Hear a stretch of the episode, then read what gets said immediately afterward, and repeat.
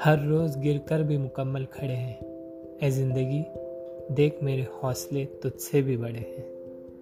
Hi everyone मेरा नाम है अयान और आप सबका स्वागत है इस पॉडकास्ट में। मैं एक इंडियन लड़का हूँ जो एक फॉरेन कंट्री में रहता हूँ। इन शॉर्ट मैं यहाँ काम करता हूँ। तो चलिए सुनिए मेरे साथ में एक मुंबई की ऑर्डिनरी लड़की की कहानी, जिसकी ज़िंदगी में बहुत सारे ट्विस्ट हैं, बहुत सारा प्यार है, बहुत सारे अप्स एंड डाउन्स है।